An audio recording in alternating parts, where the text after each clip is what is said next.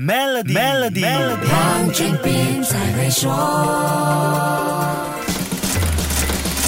你好，我是黄俊斌。从事贸易的商家一定熟悉一个名词，那就是 LC，全名是 Letter of Credit，中文就叫信用证。这是银行机构为了保障买卖双方提供的一项便利，一般是由买家或者进口方向银行提出要求，向卖家或者出口方提供一份承担支付货物款项责任的保证书。这个在国际贸易中是非常普遍的一种结算方式。那为什么企业，也就是买卖双方需要银行？参与到他们之间的贸易呢？来听听 Maybank 商业银行区域总监尤小央小姐的解说。一个卖家跟一个买家，他们是不认识对方。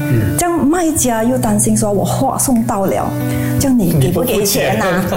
买家又担心说，哎，我给了你钱，这样你货会不会送到啊？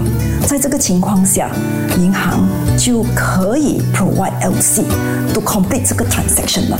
正因为这样，当我们一听到贸易金融 （trade financing），很自然的就会想到 LC，甚至把 LC 跟贸易金融画上等号。但贸易金融实际上包含的不只是 LC 信用证，更重要的用途是提供完成某项交易所需要的营运资金。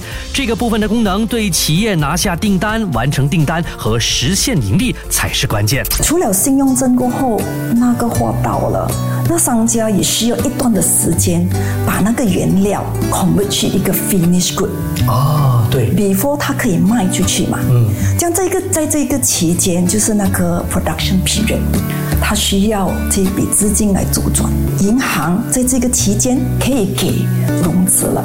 听到这里，一些朋友可能会问，是不是只有制造或者生产相关所需的资金才能够使用贸易金融的便利呢？这是一个有趣的话题，下一集详细跟你说一说。守住 Melody，黄俊斌才会说。黄俊斌才会说现在就通过 Maybank SME 抓住新商机，详情浏览 maybanktoyou.com 的 my/sme 或致电幺三零零八零八六六八，需符合条规。